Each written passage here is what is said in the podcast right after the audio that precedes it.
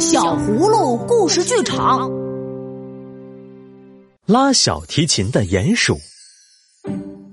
小葫芦家有一位特别的邻居，是一只可爱的鼹鼠。鼹鼠独自住在院子的草地下面，每天都在不停的挖地道。小葫芦偶尔会去拜访这位在晚上才活跃起来的鼹鼠朋友。每天晚上，鼹鼠都会边吃饭边看电视，玩够了才去睡觉。他很喜欢这样的生活，可是过了一段时间，鼹鼠开始觉得好像少了些什么。有一天晚上，电视上出现了一个拉小提琴的演奏家，他演奏出鼹鼠从来没有听过的美妙音乐。我也想拉出这样好听的音乐。鼹鼠对小葫芦说。小葫芦把鼹鼠的愿望告诉了葫芦妈妈。第二天，葫芦妈妈就给鼹鼠订购了一把小提琴。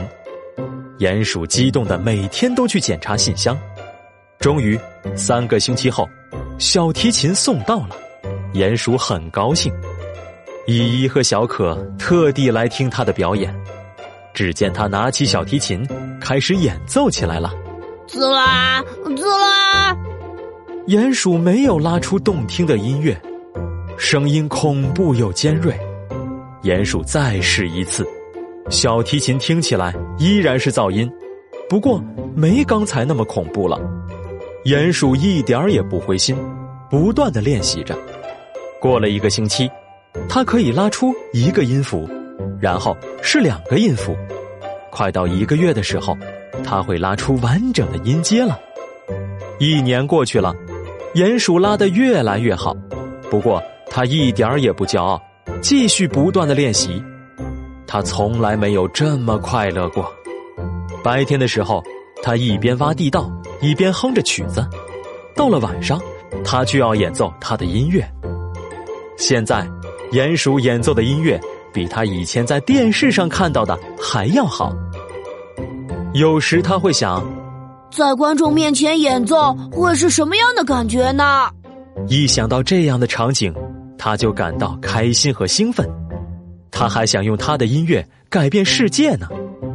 鼹鼠笑了，他带着自己的小提琴爬出洞口，来到小葫芦家的门口，轻轻敲响了门。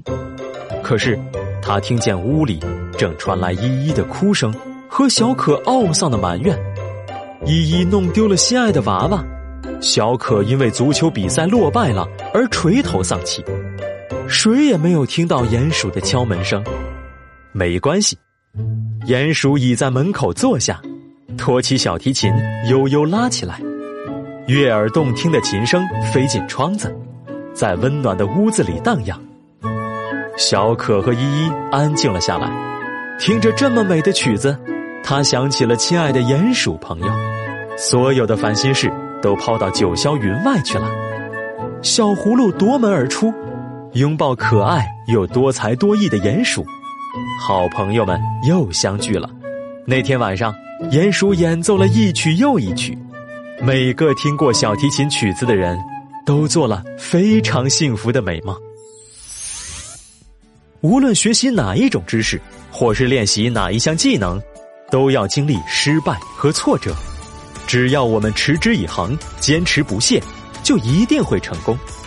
真正的美好是送给他人的，只有在别人身上才能看到美好的价值。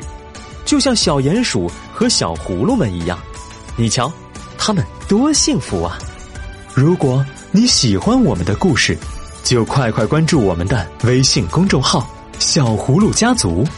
还有更多精彩内容和精美的小礼物等着你哟，亲爱的小朋友，今天的故事你喜欢吗？如果你想和小葫芦们一样聪明机智，每天一粒维生素 A、D 不能少哦。